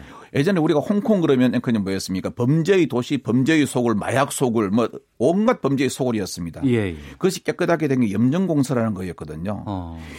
과거 우리가 특별 감찰관실이라는 게 있었지만 예. 실은 민정에서 압력을 넣을 만큼 문제가 있었지 않습니까? 그런 문제가 없는 음. 제3의 기관이 저는 반드시 있어야 된다고 봅니다. 네. 그 부분이 공수처로 해결이 될 수 있을까요? 공수처를 어떻게 운용하느냐가 문제죠. 왜냐하면은 어. 떠한 좋은 제도가 있더라도 예. 운용하는 사람이 나는 이것을 편법으로 해야 되겠어라고 마음 먹는다면은 어. 그것은 저 배가 산으로 갈 수밖에 없습니다. 따라서 음. 언론, 국민이 철저하게 눈을 부릅뜨고 감시해야 되겠죠. 네. 그러면 청와대 감찰반에 지금 문제가 계속 지금 불거지고 있는 상황 예, 아니겠습니까? 그럼 이 부분은 어떻게 된다고 보세요? 그것은 저는 요번에 조국 수석께서 조국 수석 민정수석 이야기했지 않습니까? 책임지고 이거에 대해서 새신책을 마련하고 앞으로 이런 일이 절대 안 일어나게 하겠다고. 그래서 네. 제가 말씀드렸습니다. 음. 어떠한 사안이 발생했을 때 네. 물- 고위공직자는 물러나는 게 능사가 아닙니다. 어. 자기가 있을 때 그, 런 어떤 무리가 일어난 거 아닙니까? 예. 그러면 책임지고 이걸 쇄신하고 바꾼 다음에 어. 그 이후에 어떠한 인사 문제에 대해서는 고민을 해봐야 될 문제죠. 예. 이걸 바꾸지 않고 사람만 바꾼다면은 어. 다른 사람이 들어와서 모르는 상태에서 예, 그걸 예. 또 해가지고 얼마나 그 바뀌어지겠습니까? 음. 그러니까 자꾸만 그 우리가 국민을 실망시키는 악순환이 계속되는 겁니다. 네. 청취자께서 지금 인터뷰 도중에 문자를 보내고 네. 계시는데요. 7922번 쓰시는 분께서 듣 자니 속 시원한 느낌입니다라고 느낌표 4개 보내주셨고요. 3314님, 박전 아. 행정관님, 객관적인 설명 감사합니다. 4633님, 박관천 경정님, 요즘 경제적으로 어려우실 텐데 어떻게 지내시네요? 라고 감- 감사합니다. 의견도 보내주셨습니다. 그래서 참- 이렇게 한 번씩 방송에 나오지 않습니까? 어렵고 힘든 상황에서 큰 역할을 해주셨고 또 그 때문에 고초도 겪으신 경험이 네. 있으십니다. 현재 어떻게 지내고 계시는지 앞으로 또 어떤 미래를 그려보고 계신지도 궁금한데 끝으로 좀 말씀 부탁드리겠습니다. 저는 그 요번에 일을 보면서 이제 그렇게 좀 느낍니다. 제가 했던 업무는 예전에 사관은 대관 업무였습니다. 네. 대관들은 항상 눈으로 보고 귀로 듣고 촉각은 있, 있습니다. 예. 대신 입은 없어야 됩니다. 음. 대신 어떤 권한이 있냐면은 손으로 마음껏 상소문을 쓸 수 있는 권한이 있습니다. 네. 그런데 저 역시 그 밖에 나와서 왜 그럼 가만히 있었느냐 이런 말도 하고 하는데 예, 예. 당시에. 예. 예, 대관들은 예전에 대관들이 사약도 받고 음. 뭐 귀향도 가고 하지 않습니까? 물론 다 제가 제가 있는. 사람도 네. 많았겠지만 제 없이 간 사람도 있었습니다. 음. 근데 대관은 제가 옛날에 선배들한테 배우기로는 입이 없어야 됩니다. 네. 자기가 현직에 있을 때 상소문을 마음껏 써대 거기에 대해서 말을 하면 안 된다는 거죠. 네. 그래서 또 그렇고 저 역시 제가 그 당시에 이제 지금 방송에서 잠깐만 말씀드린다면은 실은 그 최순실 씨의 문제가 너무 문제가 많이 되기 때문에 예, 예. 정유 그 남편인 정유혜 씨한테도 제가 부탁을 한 적이 있습니다. 직접요? 좀, 예, 자제시켜 달라고요. 어. 근데 결국 안 됐거든요. 예, 예. 물론 그런 노력은 했지만 저 역시 당시에 보셨던 대통령이 탄핵당한 걸 막지 못했지 않습니까? 어. 그래서 저도 그 부분에 대해서는 상당히 참담하고 일말의 책임이 있는 거죠. 예. 그래서 제가 이제 방송 출연도 가능하면 안 하려고 어. 좀 꺼리고 하는 그런 경, 그런 경향이 있습니다. 예. 저는 뭐 지금처럼 이렇게 글도 쓰고 또 이슈가 있을 때는 음. 지금은 이제 민간인이니까요. 예, 예. 쓴소리도 좀 하고 그렇게 하면서 살아가려고 그렇게 하고 있습니다. 알겠습니다. 어려운 자리 해주셨습니다. 아, 박관천 전 청와대 행정관과 함께 최근에 청와대 기강회의 문제들 또 과거의 여러 가지 어, 정인의 문건에 대한 소외들 짚어봤습니다. 오늘 말씀 고맙습니다. 감사합니다.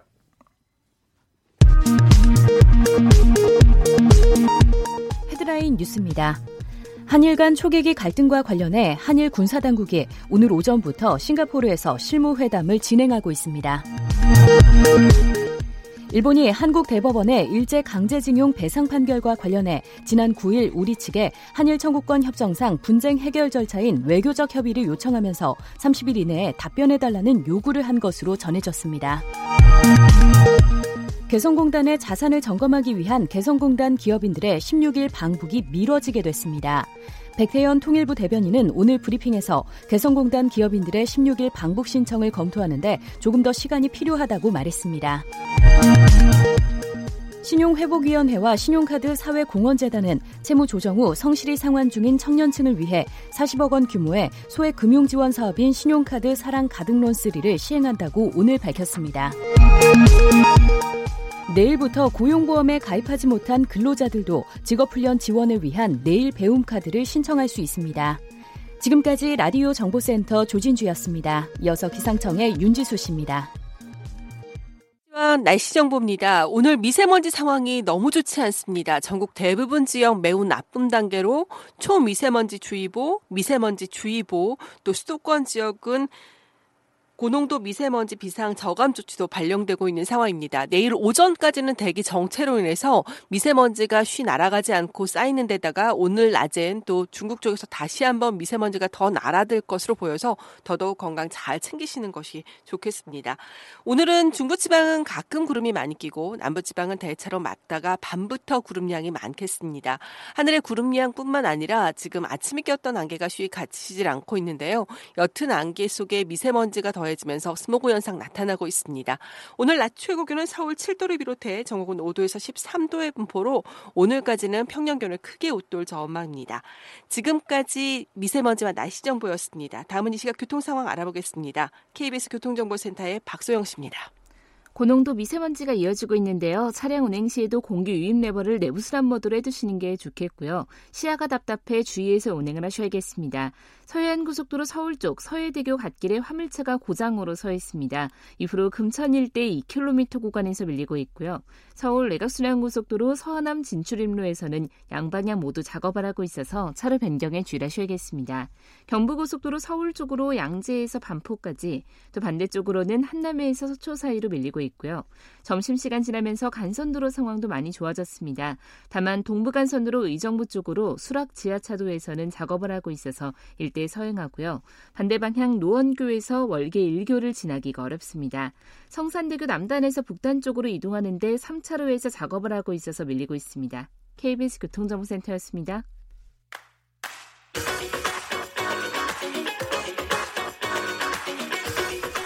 오태훈의 시사본부는 청취자 여러분의 참여를 기다리고 있습니다. 문자 번호 9730, 짧은 문자 50원, 긴 문자 100원의 정보 이용료가 있고요. 콩 게시판은 무료입니다. 생방송 중에 참여해주세요. 네, KBS 라디오 오태훈의 시사본부 듣고 계신 지금 시각 1시 34분 지나고 있습니다. 미리 보는 주간 정가 이슈, 한 주간의 정치권 동향 짚어보는 정치 구말리 시간입니다. 시사인의 이수기 선임 기자 나오셨습니다. 어서 오십시오. 예, 안녕하세요. 예. 어, 문재인 대통령이 이번 주부터 경제 행보의 속도를 높인다고 합니다.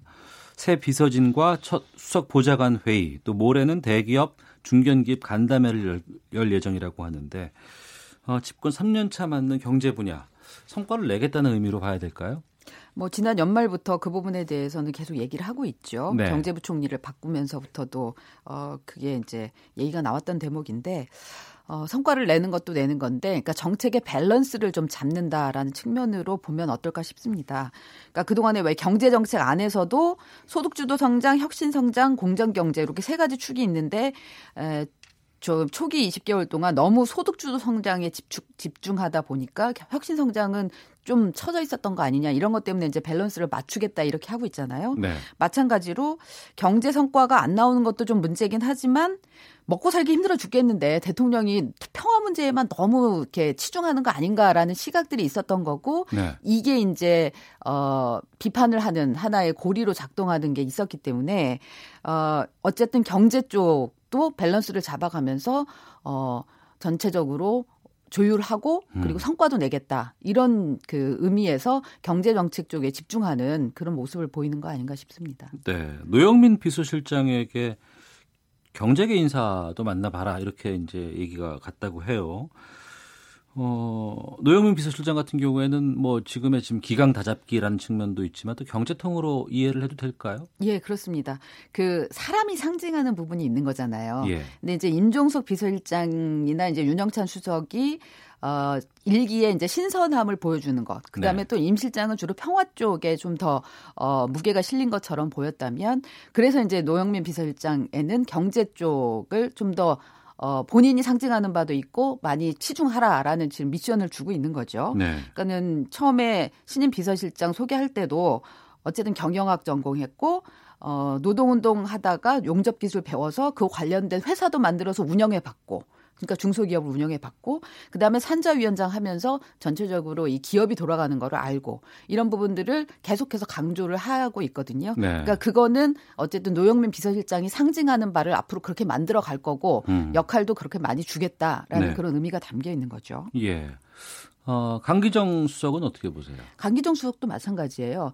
그러니까 강성으로 그냥 야당에 대해서는 강성으로 좀 보이고 그런 측면이 있지만 네. 실질적으로는 그 목욕탕 당이라는 별명을 받을 정도로 그러니까 국회 목욕탕에 자주 출몰 하면서 여야 의원들하고 굉장히 친하게 지내는 목욕탕 당이라는 게 예, 있었어요. 목욕탕 당 당수라는 얘기도 어. 들었었거든요. 아, 예, 예. 그러니까 그 정도로 좀 유연함이 있어서 어. 그런 부분들이 강점이 돼서 왜 국회에 이 국민 음 그러니까 공무원 연금 개혁 그 대타협 기구의 공동위원장 맡아서 아웃풋을 냈으니까 예. 어, 이번에 소개할 때 그것도 또 굉장히 강조했거든요. 그건 음. 뭐냐면 결국 어, 앞으로 정책 부분에 있어서 어, 야당과 협조를 끌어내고 그게 결국 법안으로 어, 어, 만들 법안으로 만들어내자라는 그런 부분이 있기 때문에 강기정 어, 정부수석한테는 그거를 요청하는 거고요. 네. 그런 면에서 어, 그 동안에 냈던 그 공무원 연금 타협안 플러스 정책위 의장을 했던 경력 이런 부분들을 지금 강조하고 있는 거죠. 네. 윤도한 수석 에게 대해서는 국민소통 수석에 대해서, 대해서는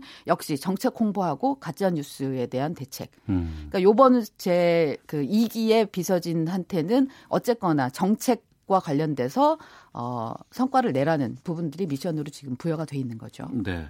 비서진은 정리가 됐습니다만 이제 그 내각 개편이 또 고민이 될 것 같아요. 네. 어느 정도로 어 어느 규모로 해야 될 것일까? 또 후임에 대한 고민들도 내각은 있는 것이고 어떻게 네. 보십니까? 어, 이미 이제 후임에 대해서는 고민이 들어 고민을 하고 있는 중이고요. 그리고 음 근데 어, 구체적으로 지금 후보군이 떠올라서 뭐 검증 절차에 들어간 그런 상황은 아닌 것 같아요. 네. 그래서 어, 청와대에서도 어, 설 이전의 개각은 어렵다라는 얘기가 나오고 있는 거고요. 그리고 상 상황으로 봤을 때도 사실 지난주 이 시간에도 말씀드렸었는데 참모진은 바로 바꾸더라도 왜 장관 개각하는 거는 총선을 염두에 둔다면 그렇게 빨리 할 필요는 없다. 네네. 그렇게 말씀드렸잖아요. 그러니까 그게 뭐냐면 총선만 생각한다고 하면 사실 뭐 연말에 바꿔도 상관없는 거죠. 음. 그런데 아, 그런 측면에서 봤을 때 근데 뭐 현재 지금 장관으로 일하고 있는 사람이 총선에 출마할 입장이 된다 그러면은 총선에 시각이 가 있어 갖고 일을 잘 안 할 것 같기도 하거든요. 음, 그럴, 그럴 수 있는 거죠. 그런 측면들도 있는 거고, 그거보다는 일단 진짜, 어, 피로감이 좀 있는 거고요. 네. 더 중요한 거는, 그러니까, 어, 새로운 신임 장관이 왔을 때, 어, 최소한 그 자리에 안착하기까지에는 어, 절대적인 시간이 필요한 거잖아요. 예. 근데 절대적인 어느 정도 안착하고 나서 총선을 치러야 되는 그런 역순으로 개- 이, 이거에 대한 그 총선에 대한 생각들이 있거든요. 음. 그렇기 때문에 너무 바꿔서 할 수는 없다. 장관 개각을 할 수는 없다라는 생각이 있는 것 같고요. 네. 그래서 이제 1차, 2차로 바꿔서 나눠서 그 1차 일기 내각들은 이제 아마도 3월 말이나 4월 초 어, 100주년, 임정 100주년 행사들이나 뭐 이런 부분들이 좀 끝나고 나면 음. 3월 말이나 4월 초에 일기가 바뀔 것 같고요. 네. 그리고 이제 2기로 들어왔던 장관들 중에서 총선에 출마하려고 하는 사람들이 아마 연말쯤이나 이렇게 바뀌지 않을까 싶어요. 그러면은 아마 그런 청문회나 그다음에 장관 신임 장관들이 안착할 수 있는 시간, 그 이후에 총선 치르는 이런 정도의 그 생각 그 시기적 생각들 이 부분을 고려했겠죠. 네. 자, 정치 구말리 시사에는 이수기 선임 기자와 함께하고 있습니다. 황교안 전 국무총리가 자유한국당 입당 결심을 하고 내일 입당한다는 뉴스가 지금 나오고 있어요. 네. 어, 전격 등판 아니겠습니까? 그동안에 뭐 계속해서 얘기는 있었죠. 어, 황교안 전 총리가 분명히 대권에는 생각이 있는데 그러면은 어, 이번 전당대회 출마해서 당권을 거쳐서 더, 대권으로 가느냐 아니면 대권으로 직행하느냐 이걸 놓고 끊임없이 여러 가지 어, 추측들이 있었는데 결국 음, 당 들어와서 당권 도전했다가 대권으로 가는 그런 쪽으로 지금 가닥을 잡은 거 아닌가 싶거든요. 네. 그 이유는 어, 대권으로 가기까지에는 시간이 굉장히 많이 남아 있잖아요. 그 지금은 지지율 1위인데 그 사이 어떻게 될지 모르는 거고. 그 다음에 어쨌든 free ride 한다라는 거부감이 좀 있잖아요. 그 자유한국당 안에. 네. 어, 어려울, 당 어려울 때는 뭐 하고 있다가, 음. 어, 당이 좀 좋을 때 나와서 결국은 좀 쉽게 가려고 하는 거 아닌가라는 그런 거부감들이 많이 있어서 결국은 들어와서 뭔가 선거를 같이 좀 치러보는, 그러니까 총선은 같이 치러야 되는 거 아닌가라는 그런 생각을 한 것 같고요. 어, 그래, 그 다음에 이제 뭐, 다른 또, 친박 안에 대표적인 주자가 지금 당권 주자가 지금 별로 없기 때문에 네. 에, 나오기는 나오지만 그거를 대변할 수 있는 사람이 없다라고 생각하기 때문에 음. 이제 본인이 아, 들어가서 전체를 아우르는 그런 당권 주자로 서야 되겠다라는 생각을 하는 것 같아요. 이번에 입당 결정이 황교안 전 총리의 결정으로 판단하세요? 아니면은 친박 쪽의 집요한 요구를 수락한 것으로 보세요? 친박 안에도 사실은 황교안 전 총리에 대한 생각들이 좀 나눠져 있기는 해요. 네. 그러니까 우호적인 분들이 있고 또 비우호적인 분들이 다 보- 정치인들은 본인의 이해관계에 따라서 다르기 때문에 예. 어, 황교안 전 총리가 와서 당권을 잡았을 때 본인한테 유리하다고 생각하는 사람은 당연히 에, 우호적이어서 들어오라고 계속 얘기를 할 거고 그러지 않은 사람은 또 비판적으로 얘기를 하거든요. 네. 그러니까 지금도 나오는 그 황교안 전 총리의 입당을 놓고 어 자유한국당 안에서 나오는 얘기들, 친박 진영 안에서 나오는 얘기들이 엇갈리는 걸 보면 그거를 알 수 있는데, 아, 그러, 그렇기 때문에 친박이 전체 똘똘 뭉쳐서 옹립하는 그런 지금 분위기는 아니고요. 어. 아까 말씀드린 대로 어, 그, 그 서로 간의 이해가 어느 정도 좀 맞아 떨어지는 부분이 있는데 어쨌든 친박 안에서도 제2의 나경원을 늘이 제일 좋겠다라는 생각을 하는 거죠. 네. 그러니까는 친박의 색깔이 강하지 않으면서 친박의 이해를 대변할 수 있는 그런 사람을 당권 주자로 내세우는 게 가장 어 가능성이 높다. 음. 라고 생각을 하는 거고 그게 결국 총선 때 친박 진영을 대, 게 주자들을 많이 그 공천을 하게 될 것이다라는 네. 생각들을 할 텐데 거기에 맞아 떨어지는 입장으로서 그 대안으로서 황교안 전 총리를 생각하는 부분이 있을 거고요. 황 전 총리는 어쨌든 그 본인이 대권으로 가는 길에 있어서 어 지금이 에, 나중으로 미루는 것보다는 낫다 이렇게 생각을 하는 것 같고요. 그러니까 전당대회는 나온다는 전제로 저희가 판단을 해야 될 거 아니겠습니까? 그렇죠. 지금으로서는 왜냐하면 안 그럴 거면 굳이, 굳이. 예 지금 이 시점에 들어올 이유는 없는 거죠. 상대가 누가 나올까요? 지금 오세훈 전 시장 아니면 뭐 정우택 의원이라든가 이런 부분들이 선언을 했다고는 하지만 그 홍준표 전 대표가 나올 수 있을까요? 어, 이제 고민을 해보겠죠. 그러니까 황교안 전 총리가 당권을 잡으면 총선, 대선에서 어, 본인한테 불리하다고 생각할 거거든요, 지금. 예. 그렇기 때문에 그러면 당권에서부터 다시 부딪혀서 어, 그때부터 깨야 되는가라는 게 음. 대한 고민을 아마 아, 심각하게 하고 있을 거라는 생각이 들고요. 예. 그, 그거에 그 판단이 어떻게 나오느냐에 따라 결정을 할 것 같고요. 그다음에 뭐 김무성 전 대표의 경우도 출마하지 않겠다고 얘기는 했었는데 당권에 음. 근데 지금 상황이면 비박계가 어 좀 불리할 수도 있겠다라는 생각이 들고 어 그러면은 어떻게 해야 되나 고민을 할 거고요. 네. 그래서 어 대권 주자 할 사람들은 다 요번에 나오지 말라 뭐 이런 쪽으로 프레임을 잡아서 갈 수도 있죠. 어. 이를테면 황교안 견제용으로. 네네. 그래서 어 김무성 전 대표가 본인 나서지는 못할 것 같고 어쨌든 그 황교안을 견제하는 견제구는 날리게 두지 않을까라는 생각이 듭니다. 그리고 네. 당 권으로 지금은 이제 나가겠다고 생각하고 황교안 전 총리가 나오긴 했는데 그래도 고 지금 한 달여 시간이 있잖아요. 그 사이에 어쨌든 본인이 검증 과정을 거쳐야 돼. 한 번도 정치를 직접적으로 해본 사람이 아니기 때문에. 그렇죠. 예, 네. 예. 그렇기 때문에 법무부 장관, 뭐 총리, 음. 그다음에 대통령 권한 대행을 했기 때문에 어, 검증 과정에서 어, 굉장히 많은 부분들이 이제 드러날 거고 시련도 겪을 수 있기 때문에 그때까지 지지율 1위를 계속 지킬 수 있을까 이런 부분들이 있을 거예요. 네. 이제 그거에 따라서 본인이 당권에 마지막까지 도전할지 여부는 좀 볼 수 있어요. 입당은 하더라도. 알겠습니다. 여당 쪽 가보겠습니다. 민주당이 손금주 이영호 의원에 대한 입당과 복당을 불허했습니다.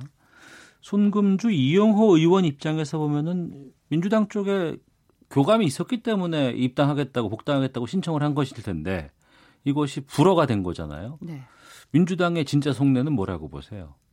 민주당 안에서 지금 이 부분에 대해서 어, 너무 소홀하게 생각했던 거 아닌가 싶어요. 소홀? 네, 어, 결국 말씀하신 대로 두 사람이 이렇게 같이 입당하겠다고 얘기를 했을 때는 분명히 내부에 그 조율을 한 채널이 있었을 텐데. 예. 근데 조율을 한 채널은 따로고 이거를 불허로 지금 심, 평가를 공식적으로 평가한 쪽은 또 따로인 거잖아요. 물론 네. 이건 공식 지도부 라인이지만 에, 그런 걸로 봤을 때 어, 민주당 안에서 이 부분에 대해서 이 정책 예, 정무적 조율이 좀 잘못 됐지 않았을까라는 그런 부분들이 있어요. 왜냐하면 지금 민주당에서 얘기하는 거는 어, 이분들이 지난 그 대선 때, 에, 그 다음에 총선 때, 에, 민주당 후보들에 대한 낙선 운동을 했고 네. 당연히 경쟁자이니까 그렇죠. 그렇죠. 경선에서 지고 나서 불복해서 또 당을 나갔고요. 것도 아니에요. 예, 그리고 또. 지난 대선 때도 어쨌든 문재인 후보에 대해서 굉장히 비판적인 목소리를 냈고 이제 그런 측면이 있고 그다음에 거기에 대한 소명이 부족하기 때문에 지금 복당하는 데 대해서는 어, 여러 가지로 좀 맞지 않다라고 얘기를 했는데 에, 근데 이제 에, 그렇게 될 경우에 그러면은 당시의 대선이나 그다음에 총선의 경쟁자였던 사람은 다 안 받겠다는 얘기인가? 음. 그러니까 이게 기준이라는 게 그러면. 예, 그 기준이라는 예, 예. 게좀 아, 모호한 상황이기 때문에 어. 자의적 판단이 가능하잖아요. 그래서 예. 어, 당이 그래도 여당은 이렇게 포용력이 있어야 되는데 이 부분에 있어서는 이렇게 선을 딱 긋는 듯한 모습을 보여서 음. 어 그래서 그 부분에 대해서 앞으로 좀 부담이 되지 않을까라는 생각은 있습니다. 물론 네. 어, 본인들은 이제 그 기준을 분명하게 얘기를 했지만 평가들은 여러 가지로 좀 나올 수 있을 것 같아요. 알겠습니다. 거기다가 이용호 송금주원은 어 어쨌든 본인들이 약간 당혹스러울 수밖에 없을 거고요. 음. 그리고 앞으로 여권에 그러면 협조적이기가 쉽지 않을 텐데 네. 총선 때까지는 어, 굉장히 좀 힘든 상황이 되지 않을까 싶습니다. 네. 주간의 정치권 이슈 짚어보는 시간 정치 구말리 시사인의 이수기 선임 기자와 함께했습니다. 오늘 말씀 고맙습니다. 감사합니다.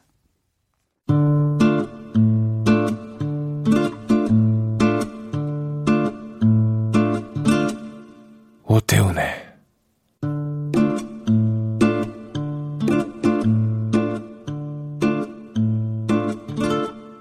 시사본부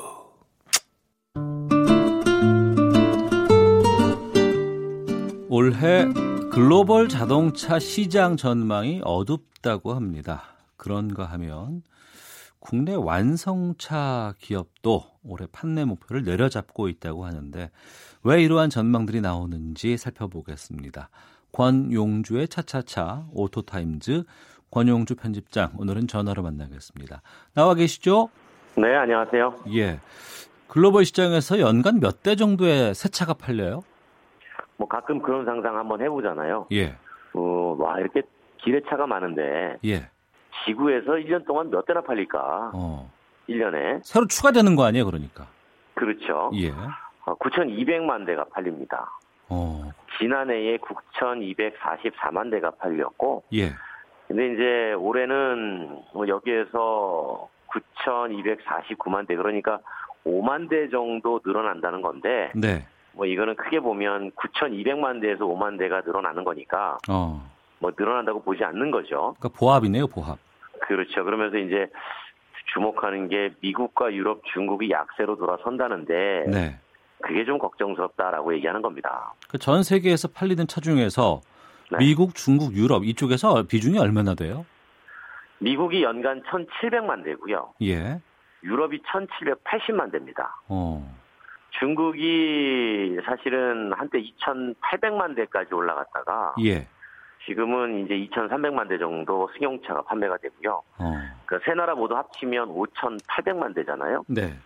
이게 비중만 봐도 1년 동안 지구에서 판매되는 신차 전체의 62%입니다. 음. 그러니까 이들 세 대륙에서 자동차 판매가 10%만 떨어졌다. 네. 그래도 580만 대가 줄어드는 거예요. 예. 그러면 우리나라에서 판매되는 연간 새 차는 몇 대일까? 음. 이게 160만 대 내외입니다. 우리나라에서 그렇죠. 예, 예. 그러니까 우리가 아무리 내수 판매를 늘려도 어. 수출 해외 시장이 흔들리면 당연히 어려워질 수밖에 없는 구조를 가지고 있다라는 거죠. 예. 미국, 유럽, 중국과 비교해 보면 중국이 월등히 높은데 네네. 그럼에도 또 지금 중국이 많이 줄고 있다면서요. 줄고 있는데 뭐 한동안은 중국이 크게 성장했다가 갑자기 왜 줄고 있느냐 그런 질문을 많이 주시더라고요. 예. 그러니까 쉽게 보면 이런 겁니다. 중국이 1990년대 후반에 자동차 산업 키우겠다고 시장을 시장을 개발했습니다. 네. 이때 외국 기업하고 중국 토종 기업 합작을 의무화했죠. 네, 네. 이렇게 해서 중국의 합작 공장이 지어진 겁니다. 네. 좋은 자동차가 나오니까 중국 내 중산층이 아주 폭발적으로 자동차를 구매했습니다. 네. 그러면서 매년 시장이 커졌죠. 음. 그런데 2010년 전으로 미국을 추월합니다. 아, 미국을 이기는군요, 이제. 그렇죠. 그런데 이, 그 이후로 자동차 살 만한 사람, 다시 말해서 경제적 중산층의 자동차 보유율이 높아진 거예요. 예. 그런데도 자동차가 늘었습니다. 어. 이 얘기는 뭐냐? 시장을 뒷받침한 소비층이 중하위층이라는 거예요. 예, 예. 이 얘기는 뭐냐면 합작사 제품은 비싸니까 살 여유가 없었는데 어. 중국의 토종 기업들이 값싼 제품을 거의 뭐 합작사의 반값 정도의 완성차를 내놓으니까 예. 야 자동차 사자 하면서 너도 나도 또 폭발적으로 구매가 일어납니다. 네. 그런데 이런 소비층의 구매도 이제 점점 어, 턱에 차야 오는 거죠. 어. 그렇다 보니까 그동안 차가 없었던 사람이 사는 게 아니고 예, 예. 중국도 다시 처음에 새 차 사고 그다음에 일정 시간 지나서 차 오래돼서 다시 차를 바꾸려는 수요로 점점 변해간다는 겁니다. 네. 그러니까 여기서 다시 폭발적으로 자동차 수요가 증가하려면 소득이 월등히 높아져야 돼요. 그런데 중국이 뭐 잘 아시겠지만 부동산으로 촉발된 중국 내 거품도 꺼지는 중이니까 네. 당연히 자동차 시장도 위축된다는 겁니다. 이러한 중국의 상황이 우리에게는 많이 부담이고 걱정이라면서요. 현재 생산 판매가 걱정이 아니라 예. 한때 폭발적으로 너무 많이 시장이 크니까 음. 자동차 공장 엄청나게 지었습니다. 중국이 예. 어. 우리는 뭐 공장 하나 안 지어진다고 지금 우리 내수에서 난리인데 네. 바퀴 달린 거 만들기만 하면 다 팔렸습니다. 어. 그럴 정도로 많이 지었어요. 그런데 지금 중국에서 이게 만들어져 가지고 판매가 잘 안 되니까 어, 이 공급 과잉이 발생할 수밖에 없었죠. 네. 그러면 생산을 줄이면 될 텐데 그걸 하지 않고 중국 정부가 어떻게 해서든지 중국 자동차 회사한테 수출 많이 해라. 음. 수출 많이 못하면 그 회사 통폐합 시켜버리겠다. 네. 이렇게 나오니까 이제 중국 자동차 기업들이 수출 물량을 막 해외로 쏟아져 냅니다. 네. 그런 차들이 신흥시장에 유입돼서 이제 결과적으로 한국 차를 겨냥하게 되는 거죠. 우리나라 차량이 글쎄요. 중국과 맞붙어야 되는 상황이 오는 건가? 여기에 대해서는 어떨까 모르겠는데. 근데 지금 해외 모터쇼 같은 데 가보면 중국 완성차 기업들이 많이 나온다면서요, 요즘에는. 그 어떻게든 수출을 중국 정부가 독려하는데 네. 중국 토종 브랜드 제품으로는 말 그대로 잘 안 됩니다. 음. 어, 안 되니까 아예 해외 기업 인수에 나서는 거죠.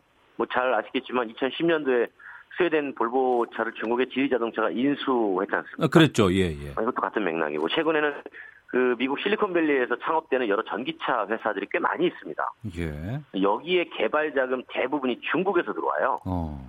그러니까 일단 미국 기술로 미국 창업자들이 회사를 시작해서 가능성을 열어두면 중국 기업이 자본을 투입해서 그 기술이 완성된 후에 생산은 중국에서 판매는 해외에서 이런 방식을 취한다는 겁니다. 네.